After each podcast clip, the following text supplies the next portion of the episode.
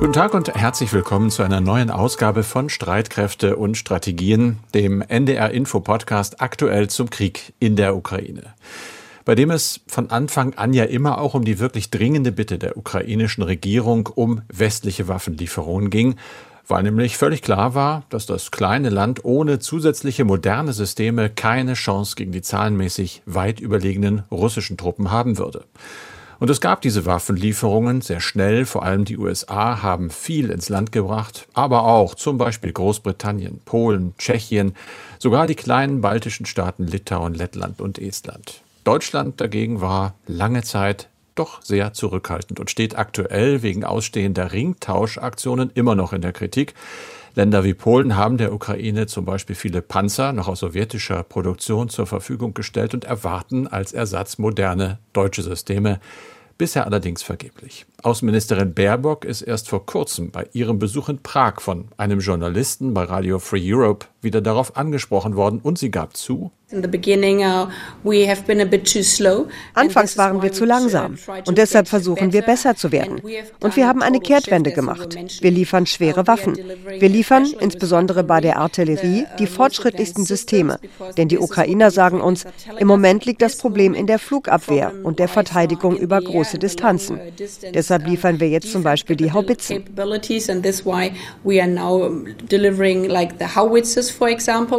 Da bezieht sie sich auf die Panzerhaubitze 2000. Inzwischen sind aber auch ältere Gepard-Flugabwehrpanzer in der Ukraine oder modernere Mars-Raketenwerfer. Wir reden in diesem Podcast über die deutsche Kehrtwende bei Waffenlieferungen und ein geplantes Rüstungsexportkontrollgesetz. Dazu geht es um größere Probleme, die ukrainische Soldaten offenbar inzwischen mit den bisher gelieferten deutschen Hightech-Waffensystemen haben. Wir fragen zusätzlich, ob sich im fernen Osten etwa zwischen der Volksrepublik China und Taiwan ein vergleichbarer Konflikt anbahnt und natürlich, wie die militärische Lage in der Ukraine ist. Wir, das sind in diesem Fall mein Kollege Bernd Musch-Borowska und ich, Carsten Schmiester aus der Aktuellredaktion von NDR Info. Bernd vertritt noch einmal den urlaubenden sicherheitspolitischen Experten Andreas Flocken, der dann ab Montag, zumindest laut Plan, wieder an Bord ist. Heute ist Donnerstag, der 4. August. Das Gespräch nehmen wir auf um 16 Uhr, Bernd, und wir schauen wie immer auf die Lage und dort vor allem in den Osten und den Süden der Ukraine. Ja, Ostdonetsk im Osten der Ukraine wurden heute wieder schwere Kämpfe gemeldet von beiden Seiten. Russische Truppen und prorussische Separatisten versuchten offenbar ukrainische Soldaten aus ihren Stellungen in den Vororten der Stadt Donetsk zu vertreiben, hieß es. Die Stadt Donetsk selbst ist ja schon seit 2014 unter Kontrolle der Separatisten, das Umland äh, noch zu einem großen Teil unter ukrainischer Kontrolle. Und so soll es unter anderem schwere Kämpfe in der Ortschaft Piski gegeben haben. Die liegt westlich des ehemaligen Flughafens von Donetsk, der ja gleich zu Beginn der Kämpfe im Donbass im Jahr 2014 Schauplatz heftiger Gefechte war und völlig zerstört wurde. Als ich im April 2014 in Donetsk war, um von dort zu berichten, war der Flughafen noch intakt. Ein ganz neuer Flughafen, der ja erst für die Fußball-Europameisterschaft, die UEFA Euro 2012 errichtet wurde. In 2012, also vor zehn Jahren, spielte ja auch die deutsche Fußballnationalmannschaft im Rahmen der Europameisterschaft unter anderem in Donetsk. Auch in Kharkiv gab es heute wieder Raketenbeschuss, diesmal wieder von russischem Gebiet aus, von der Stadt Belgorod. Das ist insofern bemerkenswert, als Russland ja einen ukrainischen Beschuss auf russisches Staatsgebiet als Eskalation des Krieges betrachten würde und insofern auch der Einsatz westlicher Waffen für einen solchen Beschuss nicht äh, gänzlich erlaubt ist. Also hier wird ganz offensichtlich mit zweierlei Maß gemessen. Das ukrainische Verteidigungsministerium bezeichnete die Kämpfe im Donbass allerdings als nicht so entscheidend. Die russischen Angriffe dort seien nur Ablenkung, hieß es. Bedeutend sei insbesondere die russische Offensive im Süden, im Raum Cherson, Mykolaiv und der Vormarsch der russischen Truppen auf die Stadt Kriviri. Das ist nicht nur die Heimatstadt des ukrainischen Präsidenten Zelensky, sondern auch eine bedeutende Stadt für die ukrainische Stahlindustrie. Die Stadt liegt nur etwa 50 Kilometer vom aktuellen Frontverlauf im Süden der Ukraine entfernt. Und dort in der Region liegt auch die Stadt Saporischia. Auch dort gab es wieder Kämpfe, unter anderem rund um das Atomkraftwerk, das größte AKW der Ukraine. Und die internationale Atomenergiebehörde IAEA e sagte, die Lage dort sei sehr gefährlich weil alle Sicherheitsprinzipien von den russischen Truppen verletzt würden. Die IAEA e verlangt ja Zugang zu dem AKW, um zu prüfen, ob es eine atomare Gefahr gibt. Und die USA werfen Russland vor, das AKW als nukleares Schutzschild zu benutzen. Es werde von dort geschossen und die ukrainischen Truppen könnten nicht zurückschießen, ohne eine atomare Katastrophe zu riskieren. Solche Vorwürfe gibt es übrigens auch gegen die ukrainischen Truppen. Die Menschenrechtsorganisation Amnesty International wirft den ukrainischen Streitkräften vor, immer wieder aus zivilen Wohngebieten heraus zu operieren und so die Zivilbevölkerung zu gefährden. Auch als Verteidiger gegen einen unrechtmäßigen Aggressor, so Amnesty, müsse man sich an die Regeln der Kriegsführung halten. Ja, soweit also die aktuelle Lage in der Ukraine und nun zum Thema Waffenlieferungen in Krisengebiete. Das war ja offiziell lange ein No-Go für die Bundesregierung, denn offiziell verfolgt sie eine eher restriktive Rüstungsexportpolitik. Inzwischen werden aber aus Deutschland selbst schwere Waffen in die Ukraine geliefert. Die Frage ist jetzt, ist das auch für andere Länder möglich? Oder ist die Ukraine eine große Ausnahme? Das zuständige deutsche Wirtschaftsministerium arbeitet zurzeit an einem neuen Rüstungsexportkontrollgesetz. Der Entwurf soll bis Ende des Jahres fertig sein. Das teilte der zuständige Staatssekretär Sven Giegold mit. Und über eine Neuregelung der Rüstungsexportlinien wird schon viel länger diskutiert. Unsere Kollegin Julia Weigelt hat sich mit diesem Thema etwas näher befasst. Carsten, äh, du kennst die Ergebnisse der Recherche. Ja, es ist eine sehr umfangreiche Recherche und ein sehr schwieriges Wort, Rüstungsexportkontrollgesetz. Das lässt schon an, dass auch die Sache nicht so ganz einfach ist. Dieses Gesetz wird ja tatsächlich seit vielen Jahren schon von ganz unterschiedlichen Nichtregierungsorganisationen gefordert. Und tatsächlich unter dem ehemaligen Wirtschaftsminister Sigmar Gabriel hat es auch schon mal einen Beratungsprozess, einen Konsultationsprozess gegeben, der dann aber wohl ziemlich im Sande verlaufen ist. Im vergangenen Jahr ist das Vorhaben dann aber wieder hochgekommen. Es wurde nämlich offiziell in den Koalitionsvertrag aufgenommen. Was aber ja auch noch keine Garantie ist, dass es dann auch wirklich umgesetzt wird. Absolut nicht, aber das Ziel ist schon mal formuliert. Gleichzeitig erhöhen sich aber natürlich dann auch die Chancen dadurch, dass sowas kommt. Wörtlich haben SPD, Grüne und die FDP das so festgeschrieben. Ich zitiere mal. Wir setzen uns für ein nationales Rüstungsexportkontrollgesetz ein. Unser Ziel ist es, den gemeinsamen Standpunkt der EU mit seinen acht Kriterien sowie die politischen Grundsätze der Bundesregierung für den Export von Kriegswaffen und sonstigen Rüstungsgütern die Kleinwaffengrundsätze und die Ausweitung von Post-Shipment-Kontrollen in einem solchen Gesetz zu verankern. Nur im begründeten Einzelfall, der öffentlich nachvollziehbar dokumentiert werden muss, kann es Ausnahmen geben. Zitat Ende. Das Ganze ist kompliziert. Wer das gerne nachlesen möchte, die angesprochenen bestehenden deutschen und EU-Regelungen haben wir verlinkt und zwar in den Show Notes. Und welche Änderungen im geplanten Gesetz könnten die Waffenlieferungen in die Ukraine in Bezug auf Lieferungen in Krisengebiete denn so mit sich bringen? Die Bundesregierung hat der Ukraine im ersten Halbjahr 2022 ja Genehmigungen im Wert von über 560 Millionen erteilt. Das äh, hat das Wirtschaftsministerium so veröffentlicht. Wird das denn eine Ausnahme bleiben? Genau darüber hat Julia mit Max Mutschler gesprochen. Der Mann ist Experte für Rüstungsexporte beim Internationalen Zentrum für Konfliktforschung in Bonn. Und Mutschler sagt, dass die Bundesregierung Rüstungsexporte in die Ukraine genehmigt hat, ist gar keine Ausnahme von derzeit geltenden Bestimmungen. Im Gegenteil. In den politischen Grundsätzen der Bundesregierung wird der Rüstungsexport in Länder, die sich in bewaffneten äußeren Konflikten befinden, ermöglicht wenn ein Fall des Artikels 51 der UN-Charta vorliegt. Und darin geht es um das Recht von Staaten zur Selbstverteidigung. Aber es gibt einen anderen Punkt und den sieht Mutschler als wesentlich problematischer an. Darüber hinaus hat Deutschland zahlreiche Waffen und Rüstungsgüter in laufende Kriege und Konflikte geliefert. Zuletzt im größeren Ausmaß an die Kriegsparteien im Jemenkrieg, also insbesondere an Saudi-Arabien und auch die Vereinigten Arabischen Emirate. Das heißt, es sind äh, Staaten, die im Jemen Krieg führen, die dort auch massiv das humanitäre Völkerrecht brechen mit ihren Angriffen auf nicht nur zivile Infrastruktur, sondern auch teilweise also Zivilisten selbst. Und man muss es so klar sagen, das sind Kriegsverbrechen, die da begangen werden. Und genau diese Kriegsverbrecher wurden mit deutschen Rüstungsgütern beliefert. Also stellen Sie sich mal vor, das wäre im Prinzip so, wie wenn wir jetzt sagen würden, wir liefern Ersatzteile für russische Kampfjets. Ja, das heißt also, die politischen Bestimmungen in Deutschland erlauben Waffenlieferungen in Kriegsgebiete nur, in Krisengebiete nur, wenn Nationen angegriffen werden und sich selbst verteidigen, sonst nicht. Außerdem hat die Bundesregierung immer wieder ihre, wie sie es sieht, restriktive, zurückhaltende Rüstungspolitik betont, was allerdings überhaupt nicht sich in den Zahlen widerspiegelt. Die ehemalige Große Koalition von CDU und SPD, die hat nämlich Rüstungsexporte für über 9 Milliarden Euro genehmigt, so viel wie noch nie. Der bisherige Höchststand bei den Rüstungsexportgenehmigungen stammt aus dem Jahr 2019 mit 8 Milliarden Euro. Im vergangenen Jahr wurde er um mehr als eine Milliarde Euro übertroffen. Dabei hatten CDU, CSU und SPD in ihrem Koalitionsvertrag für die Große Koalition von 2018 noch eine weitere Einschränkung von Rüstungsexporten versprochen.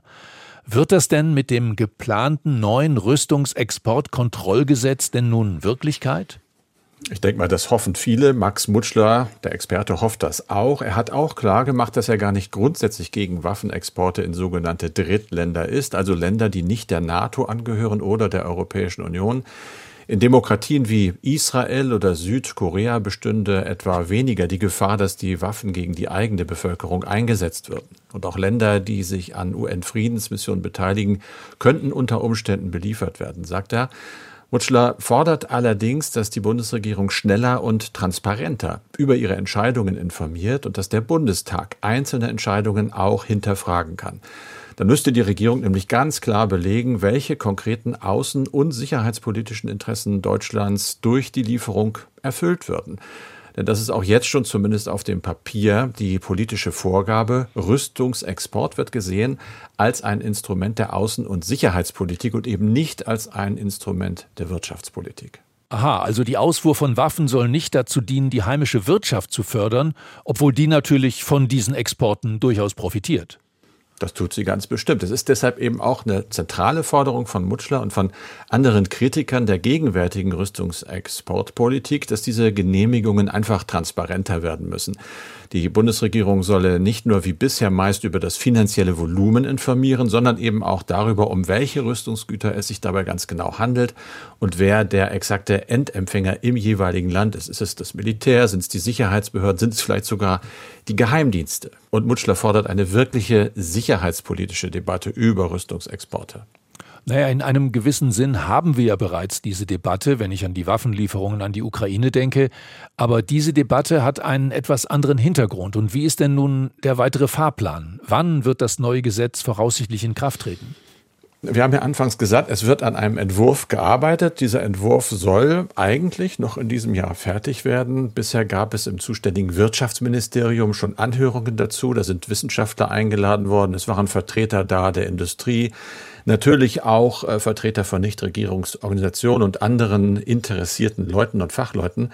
Jetzt sieht also, das hat Julia rausgekriegt, der weitere Fahrplan so aus. Die Eckpunkte für dieses geplante Gesetz wurden laut einem Bericht des Spiegels bereits erarbeitet. Die sollen jetzt als nächstes vom Kabinett beschlossen werden.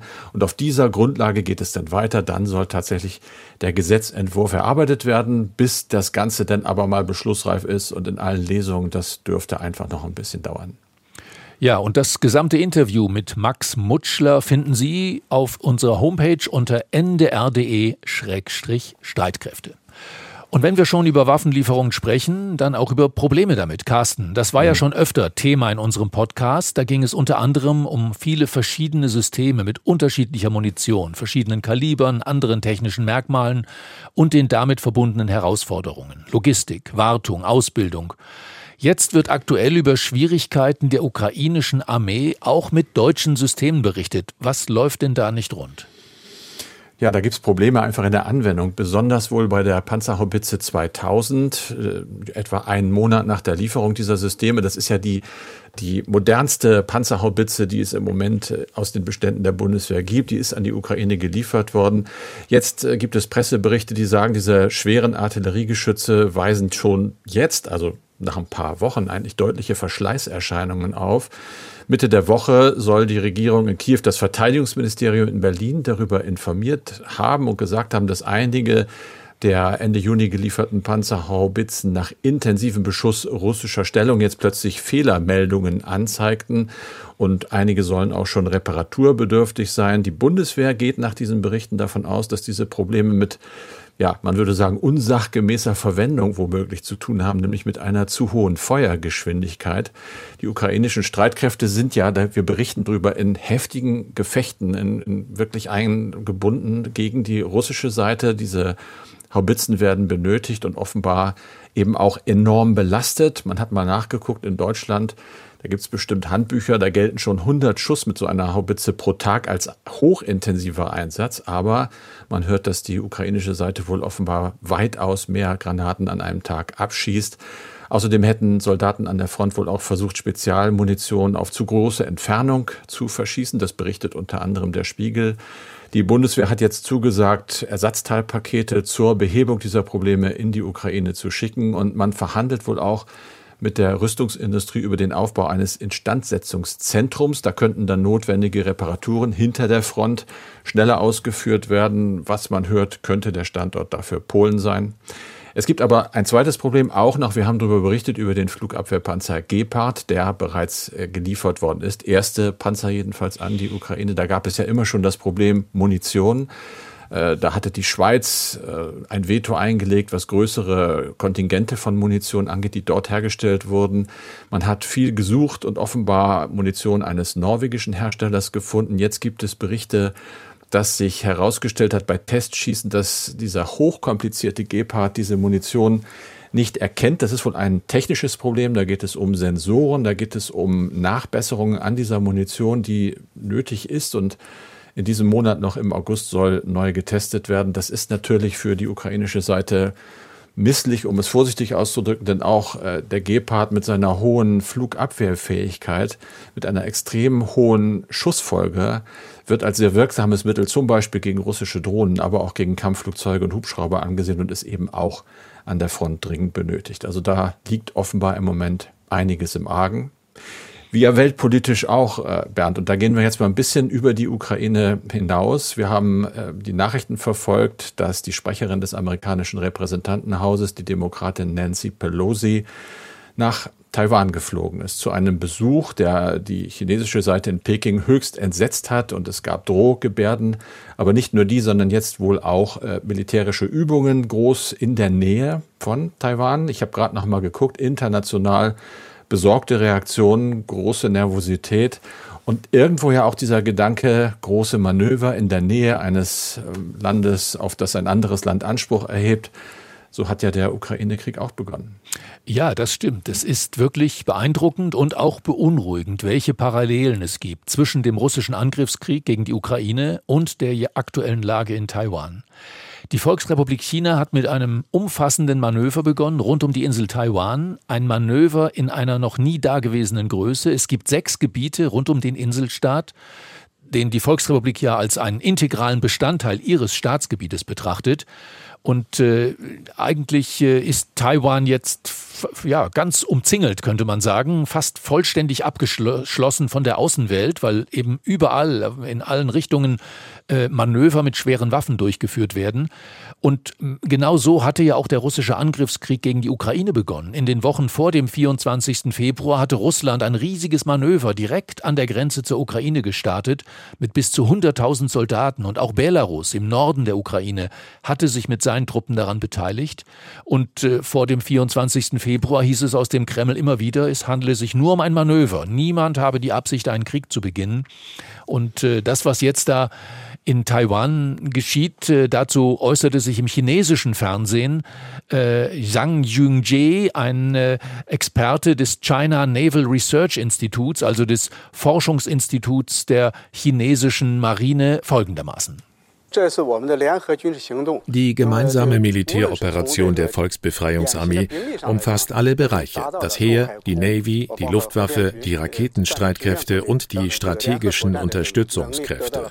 Das wird die gemeinsame Schlagkraft der Volksbefreiungsarmee enorm stärken.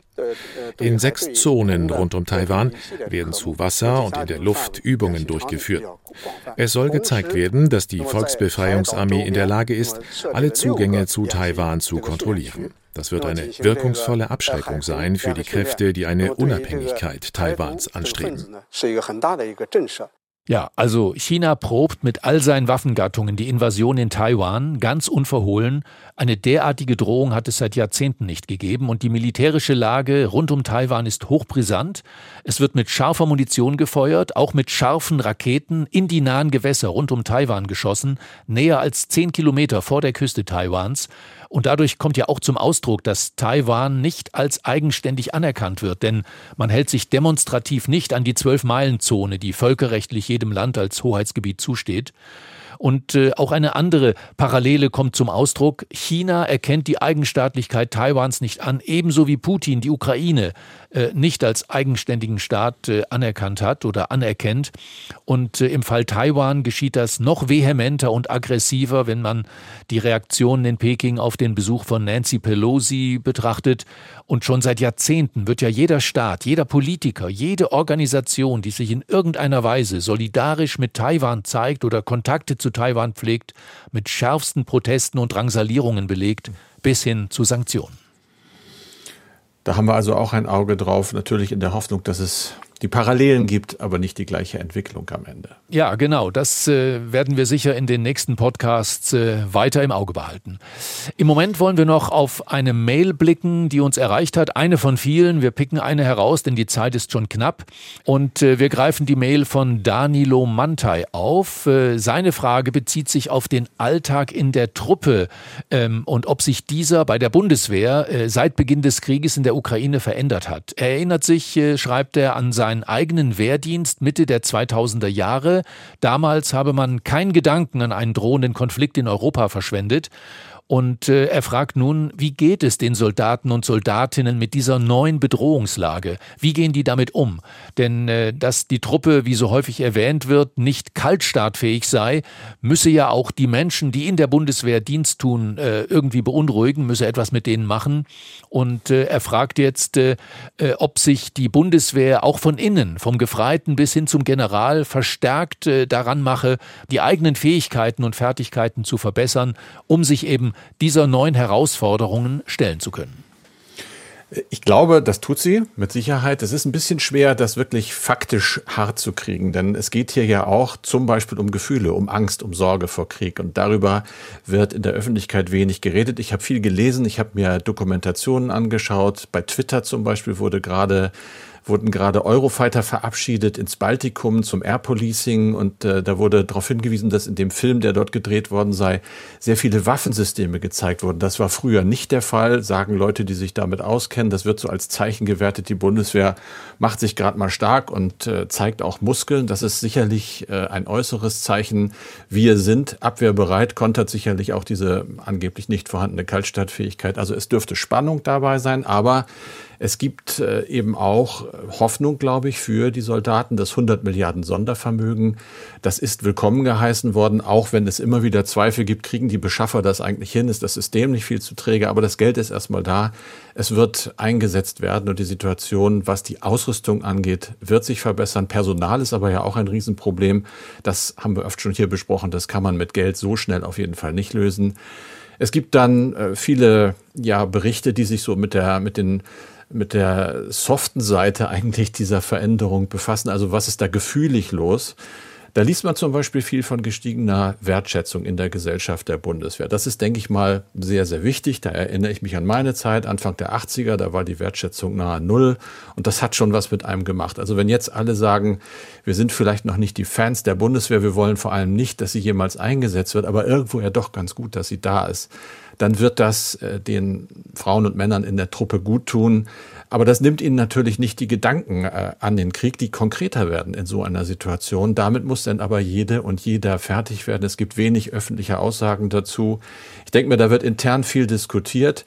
Es gab tatsächlich wohl Ende Februar, als der Krieg losging, ein gestiegenes Interesse auch an der Bundeswehr. Mittlerweile hat man aber den Eindruck, dass sich das nicht in Bewerberzahlen niederschlägt. Das heißt, möglicherweise ist die permanente Berichterstattung über den Krieg, die ja auch sehr schrecklich ist, eben auch nicht gerade dazu angetan, den Dienst an der Waffe attraktiver zu machen.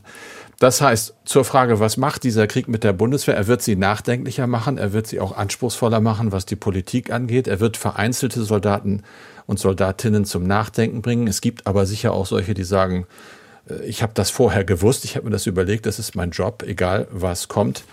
Aber die Bundeswehr in einigen Jahren wird sicherlich nicht mehr so aussehen, wie sie heute aussieht. Material wird besser sein. Wir müssen mal gucken, ob sie auch personell wirklich äh, ausgebaut werden kann. Eine neue Wehrpflicht zum Beispiel, danach sieht es im Moment nicht aus. Alle Experten sagen, das ist auch gar nicht das, was wir jetzt brauchen. Wir brauchen da Profis. Auf jeden Fall ist da eine Entwicklung äh, in Gang gekommen, die mit vielen Facetten auch so weitergehen wird. Und die beobachten wir natürlich hier bei Streitkräfte und Strategien und freuen uns auch weiterhin über Ihre Mails an die Adresse streitkräfte mit ae.ndr.de. Und das war's für diesen Podcast mit Bernd Muschborowska und mit Carsten Schmiester. Wir melden uns dann am Montag mit einer neuen Folge und dann wieder mit Andreas Flocken, unserem sicherheitspolitischen Experten bei NDR Info, der laut Plan, wenn es nicht zu schön ist an der Nordsee, aus seinem Urlaub dann wieder zurückgekehrt sein wird. Und ganz zum Schluss noch ein Tipp für einen anderen Podcast, nämlich von den Kollegen und Kolleginnen des Bayerischen Rundfunks. Auch sie beschäftigen sich mit dem Krieg in der Ukraine im ARD-Radio-Feature Propagandaschlacht um Mariupol. Darin geht es um die Gründe, warum gerade diese Stadt so zerstört wurde, was das für Bewohner und Bewohnerinnen bedeutet und darum, welche Rolle Propaganda hierbei spielt. Mariupol ist fast komplett zerstört. Ich weiß nicht, womit unser Haus beschossen worden ist, aber es waren so viele heiße Granatsplitter, dass das Haus durchsiebt wurde. Keine andere Stadt steht so für den Krieg gegen die Ukraine und für die russische Propaganda. Es war von Anfang an Ziel der Russen, sich am Ende so zu präsentieren, wir haben die Nazis besiegt. Das ARD-Radio-Feature Propagandaschlacht um Mariupol zeigt, wie Stimmungsmache funktioniert und was die Folgen für die Menschen sind. Sie finden es in der ARD-Audiothek, der Link steht auch in den Show Notes.